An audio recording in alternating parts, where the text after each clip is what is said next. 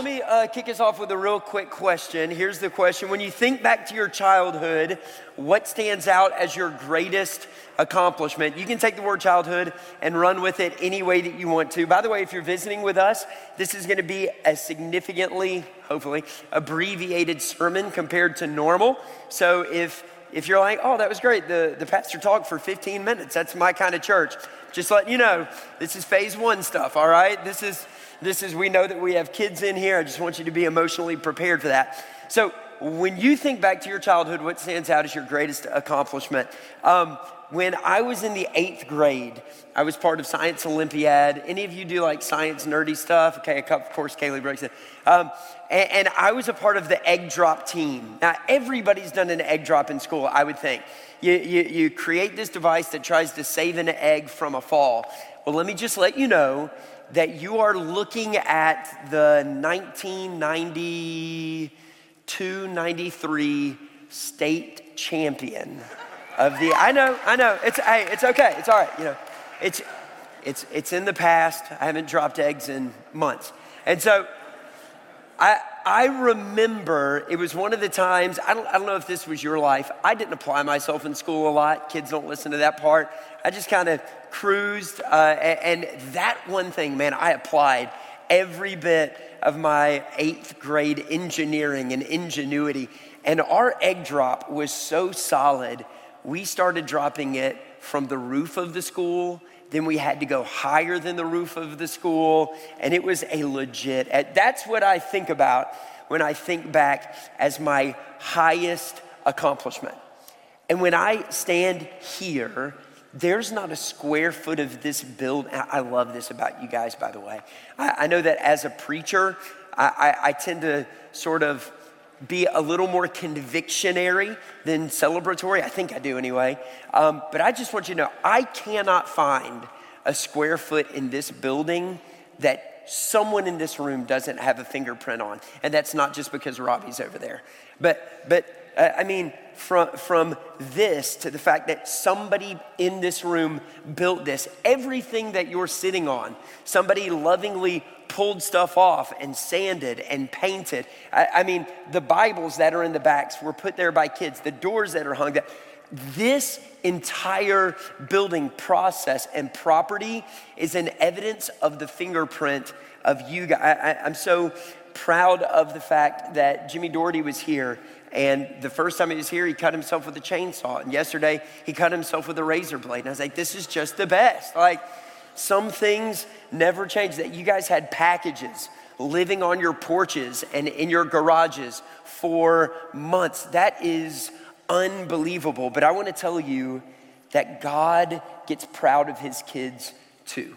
You know, pride is one of the seven deadly sins, so you have to be careful how you talk about pride. But uh, this will appear behind me. But we also have Bibles that don't have to be on the floor anymore. So if you want to grab a Bible out of the pew in front of you, Ephesians 2, I just want to read over this. And by the way, I know that I've lost my voice this week. I don't know, there have been a couple of things going on. I've been a little tired.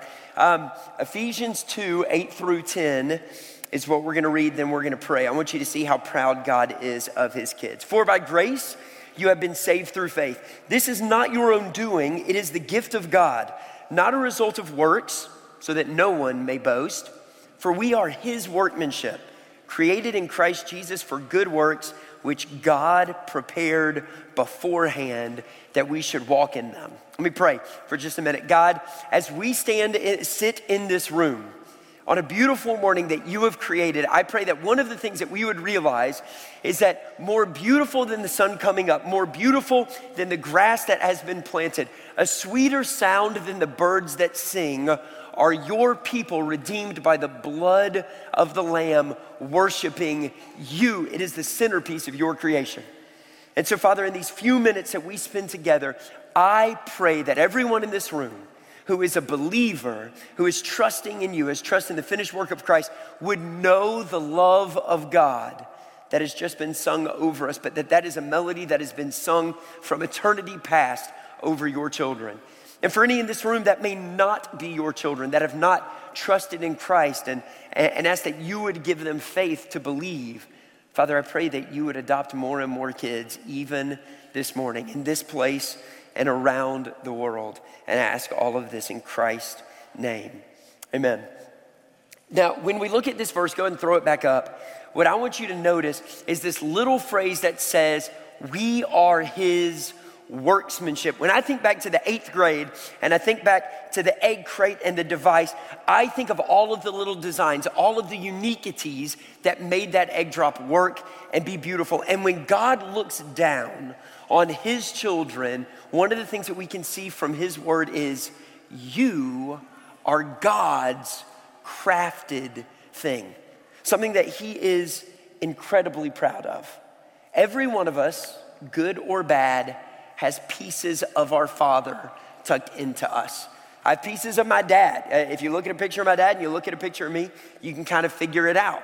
I, I, can't remember why John was telling me this the other day. He was trying to describe my two older children to someone. He was describing Ellis and he was describing Thad. And he was like, Man, when it comes to Ellis, eh, he, he's like Will in that when he gets on the stage, he's just comfortable. He's just talking. It's kind of who he is. He's sort of smart and he thinks about things. By the way, thank you for all of the compliments. Uh, and, and, and that's who Ellis is. Now, if, if you just want to have a crazy time, and you want to remember that day as the day you did that thing and didn't die but should have died, that's when you grab Thad. Because Thad has that part of will. And, and it's true. Like all of us have little pieces of our Father. But what is beautiful about this verse is where it says, This, you being God's workmanship, is not your own doing.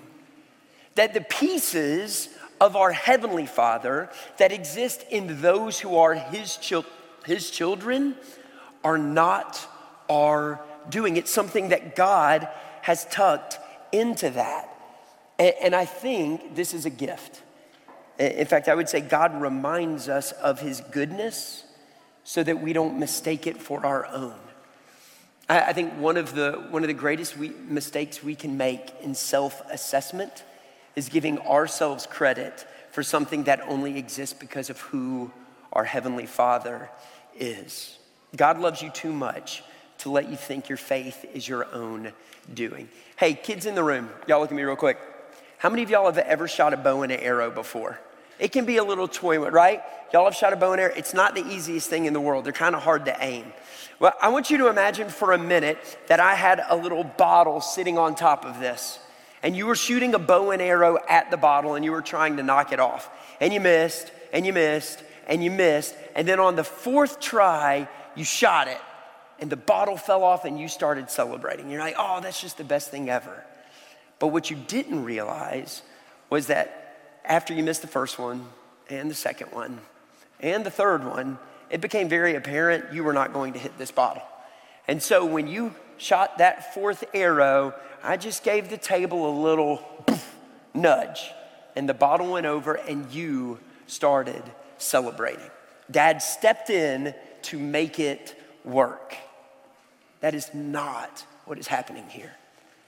God loves you too much to make you think that the good pieces of your faith are your own.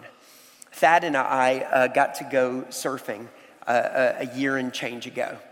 And when we went out, I've told y'all this before, it was terrifying. The waves were just significantly too big, so big that the company gave us our money back. They were, and I don't like, yeah, it was California. Like you're paying for gas in California. And so, like, they gave us our money. That's how bad the waves were. But Thad rode that first wave. By the way, we only rode one wave that day because we got out and we were like, Dear God, I just want to live. I just want to touch ground again. I'll kiss the sand if it happens. Thad rode this massive wave in, stable the whole time, a huge smile on his face. Because there was a guy with flippers holding on to the back of the board, kicking until his heart almost exploded, holding that board up with a colossal wave at his back. That is why Thad made it all the way to the end. And it would have been so easy, if you know Thad, for him to cruise in, he's got little pieces of his dad, to cruise into the beach and be like, anybody see that? hey, Big waves, am I right? First time, first time. it would have been so easy. It would have been easy not to look around and realize that the only reason he was stable, the only reason he made it to the end, the only reason the ride was enjoyable was because somebody was holding the ground beneath his feet. That's what God is telling you. That as his child, you get to, are allowed to, are encouraged to feel the wind in your face of the mission of God. Cruise on a wave that you did not create, stable on a platform that you did not build, as the everlasting arms of God hold you until the end. And you are his workmanship. It is his joy to do this. Now, this is true in the life of every Christian, but I just want to show you one example. If we go to Acts chapter 9, we can see this incredibly clearly in the life of Paul. Acts chapter 9, verse 15, Paul has just had an encounter with Jesus. He's knocked off his donkey. Jesus speaks from heaven and rescues his soul. And then he tells Ananias in a time of prayer, hey, this guy who's been persecuting Christians, killing Christians, and jailing Christians is about to come to your house. I want you to show him some hospitality. Here's what Ananias is told Acts chapter 9, verse 15. But the Lord said to Ananias, who did not want to do this, Go, for he is a chosen instrument of mine to carry my name. All right, I want every, I'll take the kids' attention too, but I really just want the adults on this because I think we forget this somewhere along the lines. And we just think being a good Christian is reading my Bible, praying, and going to church. I want you to realize that the, to me, uh, to carry my, right in front of that underline, the smallest word in that verse is my absolute favorite to. God looks at this man who is incredibly educated but used it against Jesus. He had a prominent position and he used it against Jesus. He had all of the woo in the world. He could draw a crowd, point people in any direction he wanted. Incredible leader. And he was using it to persecute the church. And then God looks down and he says, That guy is a chosen instrument to carry my name. The reason that I love to is because God is specific with what it is that Paul is to do. And I want you to know that if you're a Christian, there is a two for you. Your calling as a Christian is not to be a good person, be a good Christian, read my Bible, go to church, etc., and so on. God has specific talents, gifts, and callings for you, and I know it because I hung pictures with about two dozen of you this week. Some of you are not called to that. It is not what God built you for. If you, uh, Crystal was saying that one of the things in, in the Truth Spring Academy that she was, uh, or not Academy, Truth Spring Training School, trade school, uh, is that she's learned construction. If you leave this room, take a left, and you go to uh, one of the kids' rooms, the barbecue themed room, the restaurant room, she built the little restaurant for the kids. I'd encourage you to go by. She's gifted. That's one of her twos. Probably not your two, right? We can figure it out real quick. But the reality is this sometime as adults in America, we submit to the fact that me being a good Christian is just me being a good Christian.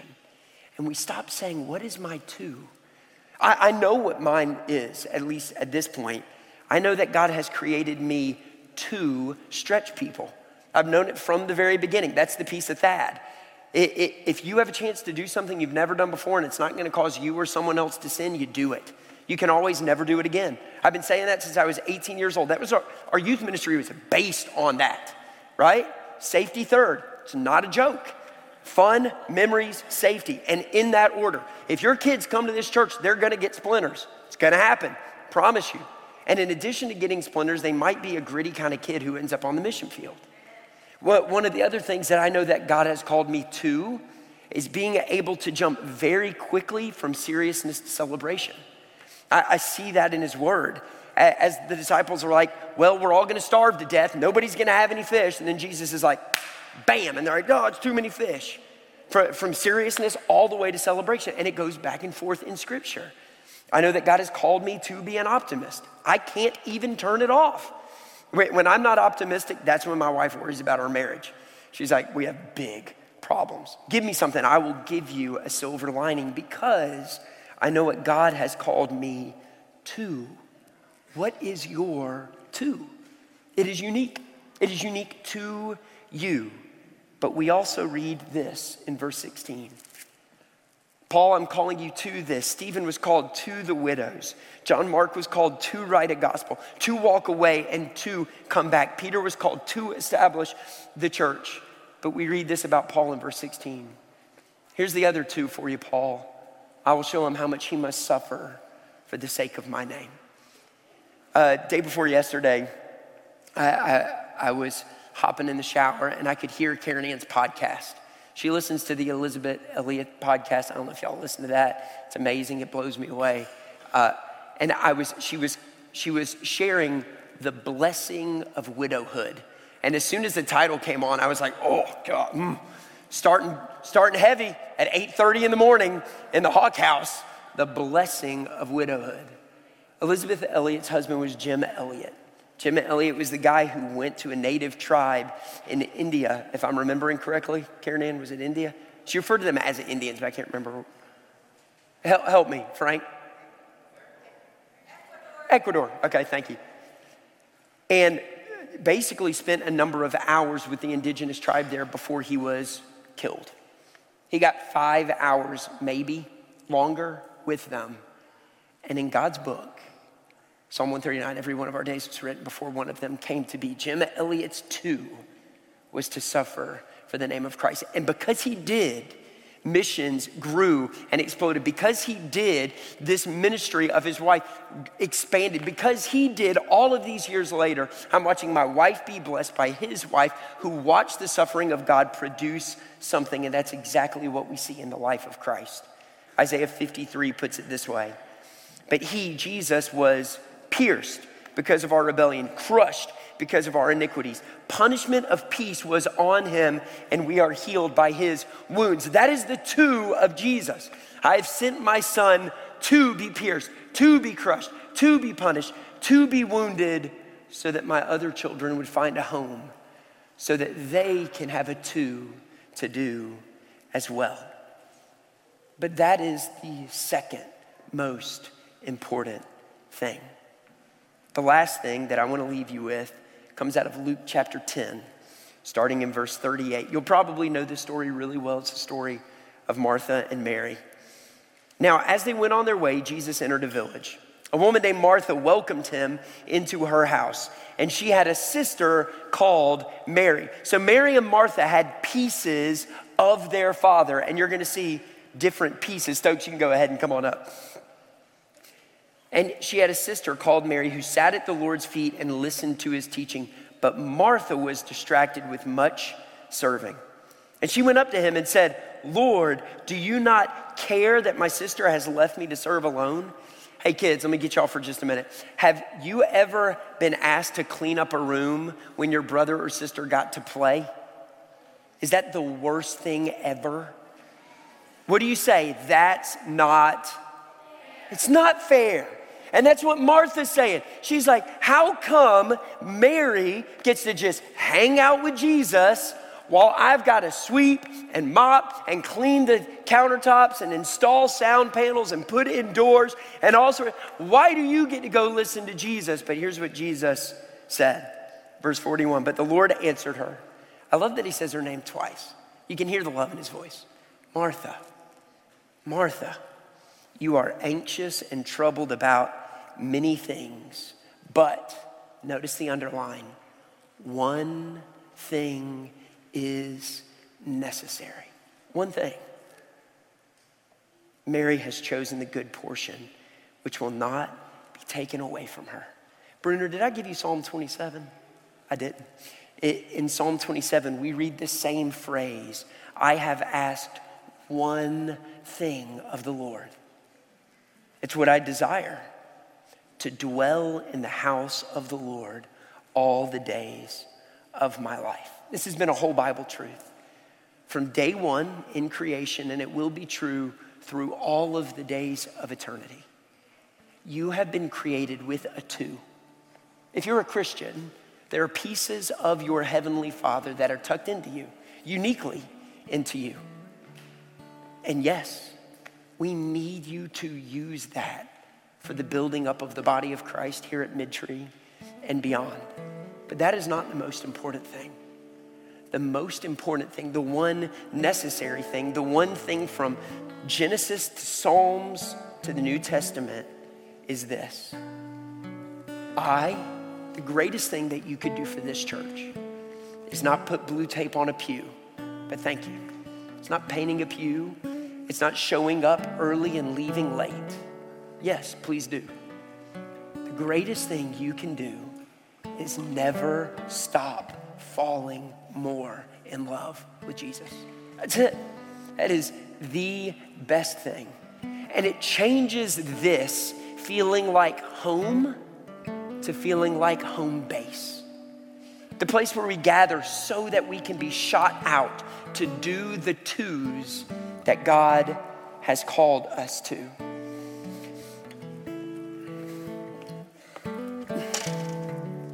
This is so cool. This uh, picture frame was hanging up in my office, I don't know, since day one, since I've had an office. I mean, Josh and Ducky were there basically.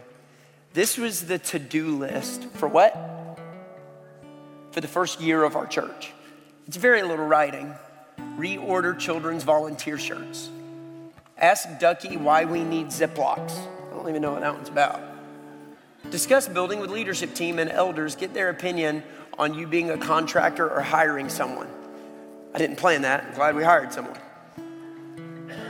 This is an awful lot of twos. And there are going to be a whole lot more of these in the day to come. But this isn't the win. The greatest win is when we sit at the feet of Christ, when we allow His word to wash over us when we sing louder than the band because you are the greatest instrument we have. When we recognize that this is a mile marker and not a finish line, and we get more excited about driving out that road than driving up this one because we get to be the twos that God has called us to be. What a cool place to be. What a neat starting place for us to be. And how amazing to think of what God's going to do with all of the people that make up the twos of His ministry. Father, we love you and we need you. Boy, do we need you. Would you continue to make us a people whose one thing is sitting at the feet of Christ? whose one thing is wanting our hearts to be bigger and wider and stronger. That with every to do list, whether it's in this building or ministries or missions, whatever it is, that all of those to dos would sit on the side as we primarily love you and know that we are your workmanship, created in Christ Jesus for works which you prepared in order that we would walk in them. And the greatest thing that we can walk in right now is worshiping a God who loves us enough to hold the board all the way into shore. You are good, and we praise you in Christ's name. Amen. If you would stand up, that would be great.